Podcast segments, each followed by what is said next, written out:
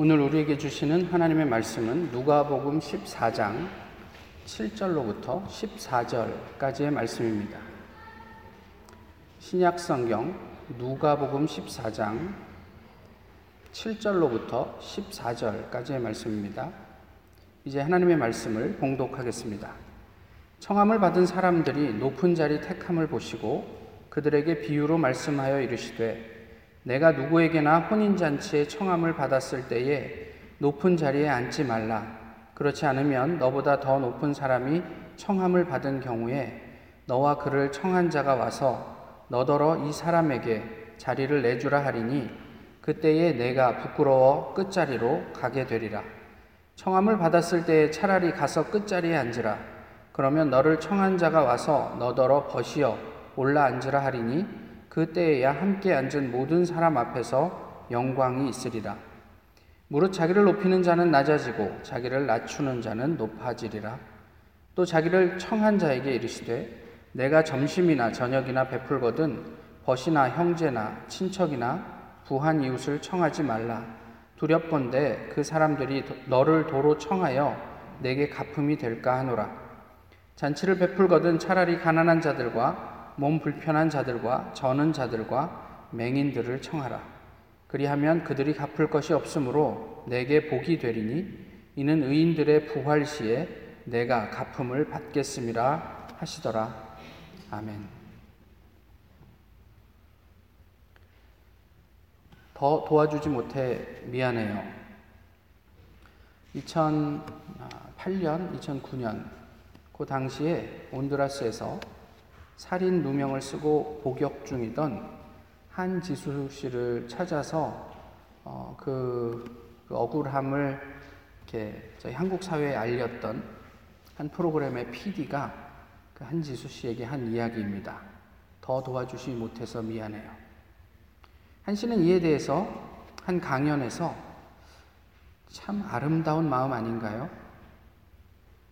어, 자기는 이제까지 give and take 의 구도로 세상을 이해해 왔고 또 그렇게 살아왔습니다. 라고 이 얘기를 하면서 생면부지의 사람이 이런 도움을 주고 사실은 이 방송 이후에 한 씨는 한 1년여가 지난 다음에 석방이 됐는데요.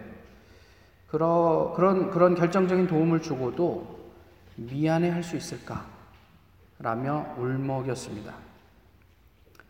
어, 당연한 말이지만 우리가 품고 있는 가치는 우리의 삶과 삶의 태도와 내용을 결정합니다.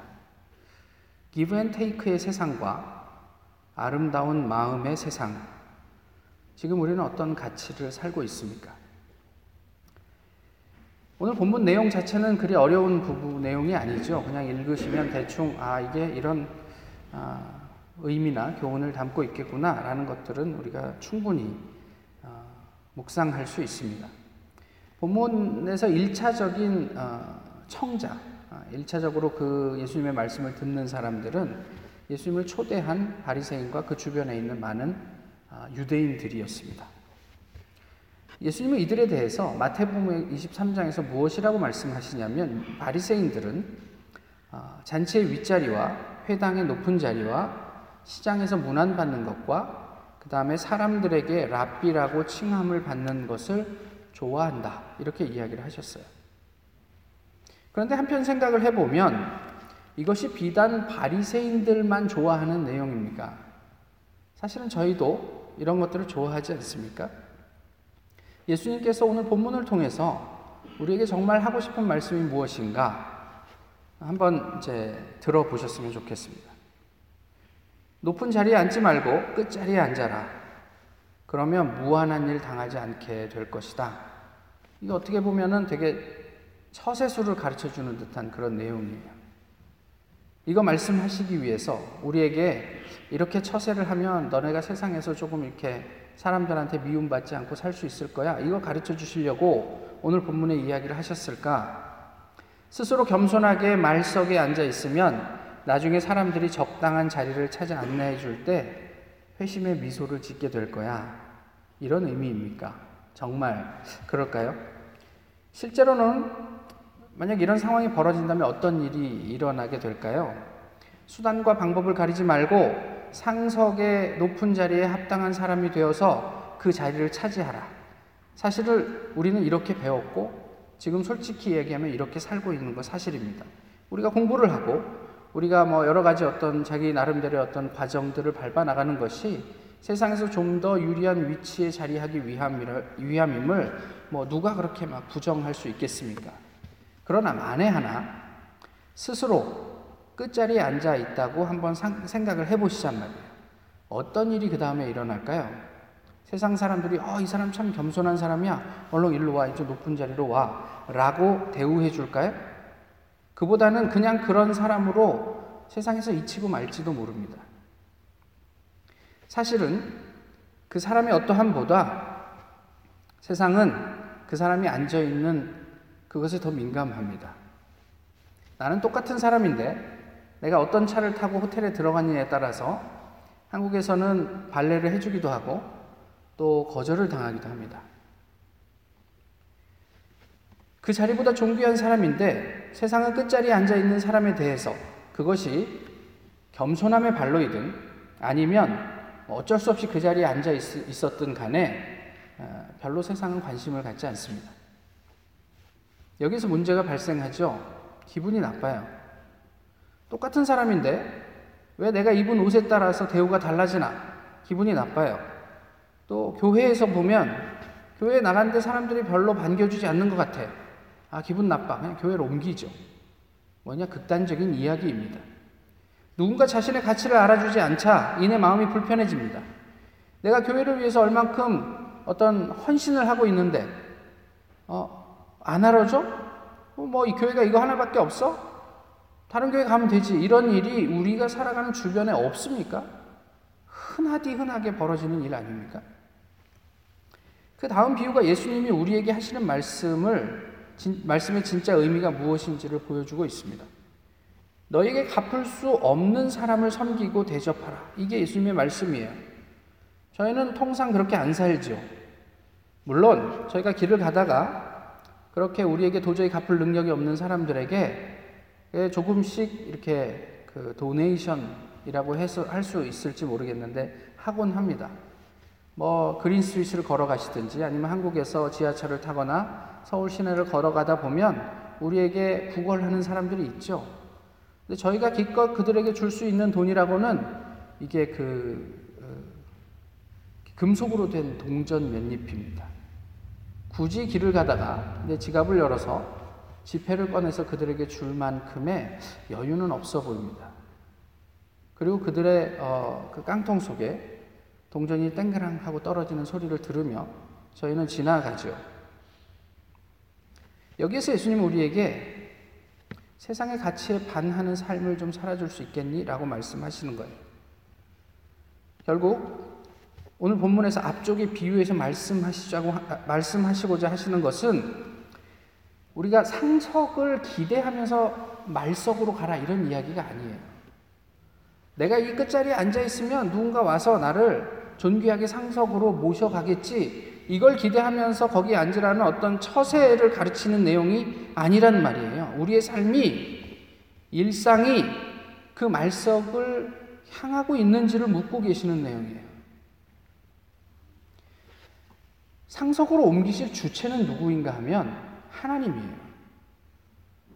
예수님은 그런 이야기를 하신 거예요. 나 자신을 포함한 사람이 어, 나에게 리워드를 줄 것이다. 이런 이야기를 하고 싶으셨 던 게 아니고 그냥 말석을 인지하면서 살면 하나님께서 높은 자리를 우리를 위해서 마련하실 것이야. 라는 이야기를 하시는 거예요. 이 사실을 믿, 믿으십니까? 하나님께서 우리의 자리를 우리로 우리로 하여금 마지막 날에 존귀하게 하실 것이다라는 사실을 믿으시냔 말이에요. 믿는다고 얘기하지만 정말로 우리가 이 말씀을 믿고 우리의 삶이 평생 제일 끝자리에 앉아 있어도 괜찮으시겠냔 말이에요. 오늘 본문은 그것을 묻고 있어요, 우리에게. 쉽지 않은 일이죠. 제가 예전에 이제 처음으로 이제 교육전도사로 일을 나갔을 때 아, 그때 담임 목사님께서 저를 불러서 이렇게 말씀하셨습니다. 교인들에게 칭찬하지 마세요.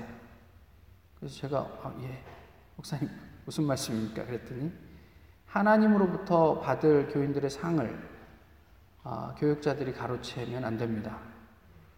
그래서 꼭 한마디 해주고 싶으시면 수고하셨습니다. 그거면 충분합니다. 진짜 상은 교인들로 하여금 하나님으로부터 받도록 해주시는 것이 교역자의 몫입니다. 이렇게 말씀하셨어요. 어땠을까요? 동의는 하십니까? 동의는 되는데 실제는 쉽지가 않은 거예요. 눈앞에 뻔히 수고하고 애쓰는 모습이 보이는데 그걸 가지고 뭐 그냥 무심한 듯 지나가면서 아, 예, 수고하셨습니다. 그러고 지나가기가 쉽지 않은 거예요. 그러면서 다른 한편으로는 이것이 혹 이분들이 하나님에게 영광스럽게 받을 상을 가로채고 있는 것은 아닌지 라는 또 이런 불편한 마음도 드는 것도 사실이에요. 가치의 문제는 곧 가치의 충돌과 연결이 됩니다. 가치 충돌의 문제이죠. 예수님께서 우리에게 요구하시는 지점은 어디냐면 요즘 한국 사회에서 근거 없는 두려움의 대상이 되고 있는 분들이 조현병 환자들이에요. 또 기초생활수급자나 소년소녀 가장이나 불신자나 또는 노숙자나 수형자나 심지어는 살인 전과자, 강도 전과자, 강간 전과자, 중증 장애인, 에이즈 환자 이런 사람들 까지를 우리가 그 함께 포함하고 있는가? 이것을 예수님께서 묻고 계시는 거예요. 물론 이것이 우리 사이에서의 우리가 일상적으로 살아가는 평범한 일상을 포기하라는 의미가 아니죠. 다만 우리의 일상 안에 그러한 가치들이 포함이 되어 있는가? 오늘 본문은 그것을 묻고 있습니다. 그것이 끝자리의 의미입니다. 오늘 본문에는 포함되어 있지 않지만 15절에 보시면 예수님을 초대해서 함께 먹던 바리새인 중에 한 사람이 하나님의 나라에서 떡을 먹는 자는 복되도다 이렇게 이야기를 합니다. 예수님께서 하신 말씀을 받아서 자기가 밥을 먹다가 툭 던진 한마디예요. 하나님의 나라에서 떡을 먹는 자는 복되도다. 그 다음에 이어지는 예수님의 비유가 당시 스스로 의롭다고 얘기하는 바리새인들 혹은 오늘을 사는 그리스도인들의 삶의 태도에 대해서 이야기를 하고 있죠. 누군가 유력한 자가 큰 잔치를 베풀고 사람들을 초대합니다. 그때 사람들이 잔치 당일날 그렇게 이야기를 하죠. 나는 어, 결혼식에 가봐야 돼서 좀 어려울 것 같습니다. 새 차를 사서 한번 시승을 해봐야 돼서 오늘 그 잔치엔 참여하기 어렵겠습니다. 어, 나는 또 바쁜 일이 있어서 불가피하게 오늘은 가지 못하겠습니다. 그때 이, 이, 그, 호스트가 화가 나서 종들에게 하는 말이 길거리에 나가서 아무나 다 데리고 와라. 그리고 이전에 초대했던 사람은 단 한 명도 들어오게 하지 마라. 이렇게 예수님께서 말씀을 하신 거예요. 저희가 하나님 나라와 복음을 위한, 하나님의 영광을 위한 신앙생활이 중요하다고 말을 하지요. 하지만 정작 바리새인들은 아니 오늘을 사는 우리들은 각자의 일상이 너무 중요해서 하나님의 초청이 반갑지 않은 거예요. 오늘 나는 시험이 있어서 하나님 이따 저녁 때 만납시다. 오늘 하나님 내가 좀 급한 미팅이 있는데 이따 뭐 나중에 혹시 시간 나면 그때 한번 봅시다. 우리의 일상이 너무 소중해서 하나님과 함께하는 시간들 하나님의 초청에 우리가 응할 여력이 없는 거예요. 오늘 설교의 제목이 뭐죠? MOT입니다. MOT. 한국말로 하면 못. 예. 그냥 MOT. Moment of Truth라는 말입니다. 아, 소비자 마케팅에서 쓰는 용어인데요. 설명을 이렇게 하고 있습니다. 진실의 순간이라는 뜻으로 소비자가 기업이 상품과 서비스를 만나는 접점, 즉 영업과 커뮤니케이션의 현장을 말한다. 이거 뭔 말인지 잘 모르겠어요. 예를 하나 들어드릴게요. 직장에서 라디오라는 별명을 가진 상사가 있습니다. 왜 라디오일까요? 계속 무슨 회의하면 자기만 말해요. 24시간 틀어진 라디오처럼 회의한다고 해놓고 계속 자기 말만 하는 거죠. 회의 말미에 이분이 이렇게 이야기를 합니다. 앞으로는 내가 말을 좀 줄이고 다른 사람에게 발언할 기회를 주겠습니다. 그러면 이분에게 있어서 MOT는 언제가 됩니까? 다음 회의 시간입니다. 근데 아, 그 이분이 말을 줄이고 다른 사람의 의견을 듣는 일은 일어나지 않습니다. 그렇게 되면 함께 일하는 팀원들은 이분을 더 이상 신뢰하지 않게 되겠죠. 기업이 광고를 하고 소비자가 그 광고한 물건을 만날 때 그것이 MOT예요. 만나서 써보면 이 기업이 광고하는 게 거짓말인지 아닌지 드러나는 거죠. 마케팅을 하고 실제로 소비자가 만날 때 그것이 진실인지 아닌지가 드러나는 순간 우리 신앙인의 MOT는 어디일까요? 이 예배당이 아닙니다. 우리의 MOT는 우리의 진실의 실상 그 진실의 순간은 우리의 일상이란 말이에요. 하나님 나라에서 떡을 먹는 자는 복되도다라는 고백이 우리의 MOT가 아니라 우리의 일상이 그 하나님을 지향하고 있는가? 그것이 우리의 진실의 순간이 되는 것입니다. 왜 많은 설교가 세상 사람들의 비아냥거리가 될까요? 지난 주간에도 한 시사 프로그램에서 그런 이야기를 다루었습니다. 아, 성도들이 15만 명이래요. 어, 90년대 초반에 아주 한국에 엄청난 그런 뭐라 그래야 되나요? 그 이슈가 되었던 교회입니다. 귀신론의 대가. 아, 이분이 문제가 됐어요. 평생을 그렇게 하나님을 외치고 귀신을 쫓아내고 살았는데 지금 82살이 돼서 문제가 제기가 되는 거예요. 교회에서 나고 자란 젊은 청년과 호텔을 드나들고 월급을 한 푼도 받지 않는다고 그러는데 활동비라는 명목으로 매달 5만 불의 돈이 그분에게 지급되고 어느 목사의 이중 생활 그런 사람들은 교회를 어떻게 생각하게 될까요? 교회 안에서의 말과 밖에서의 삶이 다르기 때문에 바리새인 아니 현대의 그리스도인들의 진실의 순간에 실망한 사람들은 이제 교회를 불신합니다. 더 이상 교회에 대해서 기대하지 않습니다. 겉과 속이 다른 외식하는 자들에게 예수님은 오늘 본문을 통해 말씀하십니다. 너희들의 진짜 가치는 어디에 있냐? 그저 밥 먹다가 하나님 나라에서 떡을 먹는 게 복되지 라고 말하는 것 말고 진짜 너희의 일상의 가치는 어떻게 드러나고 있니? 묻고 계시는 거예요. 요즘 한국에서 가장 유명한 분이 누구입니까? 조국 법무장관 후보자입니다. 그 딸의 논문 일저자 문제가 한국 사회를 뜨겁게 달구고 있죠. 이게 얼마나 뜨거워 핫한지 박근혜, 이명박 전 대통령의 어, 재판 소식이 묻혀버립니다. 조국 후보와 관련된 판단은 그냥 개인 각자의 몫으로 남겨두겠습니다. 다만, 제가 부모로서 좀 생각을 해보면요. 저도 우리 자녀를 위하는 일이라면, 자녀를 위해서 할 수 있는 한 최대한의 편의를 또 그 도움을 주고 싶은 게 마음이에요. 제 마음이에요. 그렇다고 불법을 해도 된다 이런 이야기가 아니에요. 또 조국 후보자가 불법을 했네 안 했네 이런 판단은 저는 하고 싶지 않아요. 뭐 제 개인적인 의견은 있을 수 있지만 그러나 부모의 마음은 자식을 위해서 가장 좋은 것을 주고 싶은 게 인지상정이라고 생각을 해요. 우리가 그와 관련해서 때때로 엇나간 부정과 모정을 질타하기도 하지만 다른 한편에서는 이런 부모의 마음 속에 저는 또 다른 가능성을 하나 보게 되는 거예요. 세상은 남보다 내가 상석을 누리기 위한 무한 경쟁의 장입니다.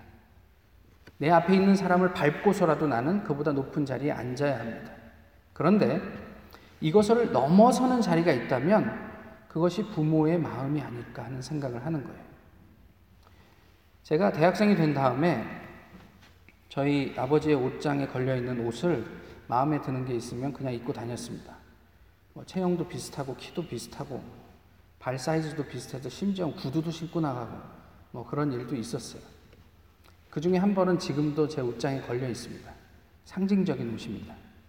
근데 요즘 저희 아이들이 커서 제 허락도 없이 제 옷을 막 입고 나갑니다. 그래서 어, 옷을 입으려고 찾아보면 옷이 없어요. 그렇다고 막 그것 때문에 막 분노가 일고 막 그러진 않거든요. 그러면서 제 옷장에 걸려있던 그 한 벌의 옷이 아 저게 원래 아버지의 옷이었구나 라는 생각이 새삼스럽습니다. 다른 사람을 상석에 앉히고 자신은 말석에 앉아도 만족한 마음이 있어요. 나 아닌 타인의, 타인이 나의 것을 취해도 그래서 내가 못 입고 못 먹어도 넉넉한 헤아림이 있습니다.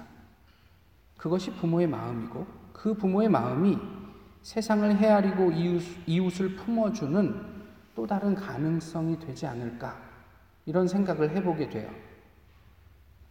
무식하고 다혈질적인 베드로를 복음의 수호자로 삼으셨던 성령께서 그릇된 확신과 지식으로 교만했던 바울을 하나님 나라의 선포자로 삼으셨던 예수님께서 우리 안에 있는 그 작은 가능성을 하나님 나라 복음을 위한 가치로 전환시키실 수 없을까요? 저는 그런 의미에서 우리 안에 있는 그 가능성이 성령과 만나 새로운 어, 가능성이 될 거라고 생각을 합니다. 우리가 만일 하나님 나라의 가치를 온전히 살 수 있다면 그것은 그래서 나의 능력이 아니라 하나님의 은혜라고 표현을 하는 거죠. 지난 일주일 동안 하루에 하루에 식사를 꼬박꼬박 별 문제 없이 잘 하신 분 한번 손 들어 보시겠어요? 어, 손 좀 들어주세요. 예. 뭐, 왜안 드시니? 지난 일주일 동안 단 한 끼도 못 드신 분 한번 손 들어 보시겠어요? 한 분도 안 계신데 만약에 있다면 무슨 생각을 하실 것 같으세요? 제가 금식하나? 뭐 이런 생각 하시겠죠. 아니면 제가 어디 아픈가? 뭐 이런 생각 하시지 않겠어요? 한 번 더 여쭤볼게요. 지난 일주일 동안 내가 생각할 때 그래도 만족스러울 만큼 충분히 말씀을 자신 분 한 번 손들어 보십시오. 아무도 안 드시네요. 왜 안 드세요? 분명히 있으실 텐데 왜 카톡을 통해서 성경 읽고 뭐 그러시잖아요. 왜 못 드시죠? 또 괜히 들었다가 주변에서 또 야, 뭐 너 성경 좀 읽는다고 자랑하냐? 이런 소리 들을까봐 못 들으십니까? 밥 먹었니? 라고 할 때 주변 사람이 의식이 되십니까? 어, 나 밥 먹었어 하는 말이 막 의식이 돼가지고, 아, 내 이 말 하면, 어, 너는 밥 먹을 만큼 살만하구나, 뭐 이런 소리 들을까봐 걱정되십니까? 아니죠.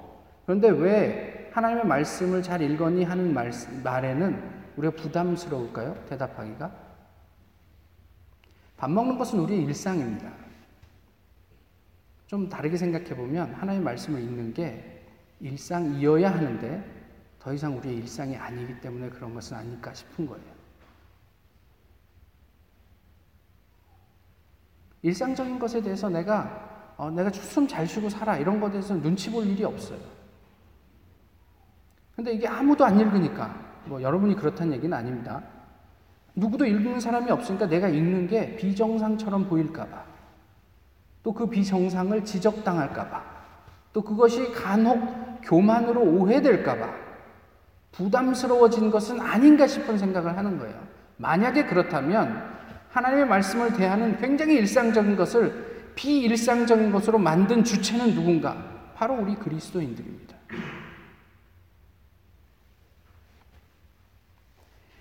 말씀과 기도로 우리의 일상을 충분히 채워갈 수 있으면 좋겠습니다. 그것은 곧 예수 그리스도로 우리를 채우는 일이 되겠죠. 건강한 영양이 공급된 몸이 건강한 삶을 살게 되는 것처럼 예수 그리스도로 성령으로 가득 채워진 우리는 하나님 나라의 가치를 살게 됩니다. 우리가 그 가치를 노력해서 이루어내는 게 아니라 우리 안에 예수 그리스도를 충분히 채워내면 우리는 그런 가치를 사는 사람이 되는 거예요. 하나님 나라의 가치를 사는 사람이 MOT, 진실의 순간에 우리 주변에 있는 사람들에게 그냥 그렇게 목격이 되는 거예요. 우리가 주변에 있는 사람들에게 나는 이런 가치를 사는 사람이야 라고 변호하거나 증명해야 할 필요가 없을 만큼 우리는 그런 가치를 살고 있어요, 이미. 그것이 우리 신앙인의 힘이고 교회의 힘이어야 합니다. 지난주에 저희가 살폈던 것처럼 18년 동안 병에 시달리던 여인처럼 세상이 관심 가져주지 않아도 우리의 평생 한결같이 성령과 동행하는 사람에게 하나님께서 넉넉히 갚아주실 것이다. 오늘 본문의 약속이 그것입니다. 설령 우리가 죽는 그 순간까지 어, 끝자리에 앉아서 사람들의 주목을 받지 못할지라도 하나님께서는 그 끝자리를 가장 높은 자리로 만들어 주실 것이다. 그리고 오늘도 여전히 하나님 앞에 서 있을 수 있겠니? 이렇게 질문하고 계시는 거죠. 그 사람이 우리일 수 있을까요? 아니, 우리가 그만큼 하나님 앞에서 그것을 버텨낼 수 있을까요? 기도하겠습니다. 귀하신 주님, 오늘도 저희 변함없이 주님 앞에 서게 하심을 감사합니다. 주님 앞에 저희가 고백하는 고백들이 신앙의 고백, 사랑의 고백들이 저희의 삶 가운데 온전히 드러날 수 있도록 도와주시고 정말 결정적인 순간에 우리 자신뿐 아니라 이웃들에게 그 진실함이 드러날 수 있도록 역사해 주시옵소서. 성령의 능력으로 살아가게 하시고 한순간도 하나님의 은혜 없이 사는 일이 없도록 주님께서 세밀하게 저희를 지키시고 인도해 주시기를 원합니다. 하나님을 더 사랑하는 저희 모두 되게 하옵소서. 그래서 주님 앞에 버티고 서 있는 주님의 백성 되게 하옵소서. 하나님께서 이끌어 주실 높은 자리를 기대하고 감사하며 예수 그리스도의 이름으로 기도하옵나이다.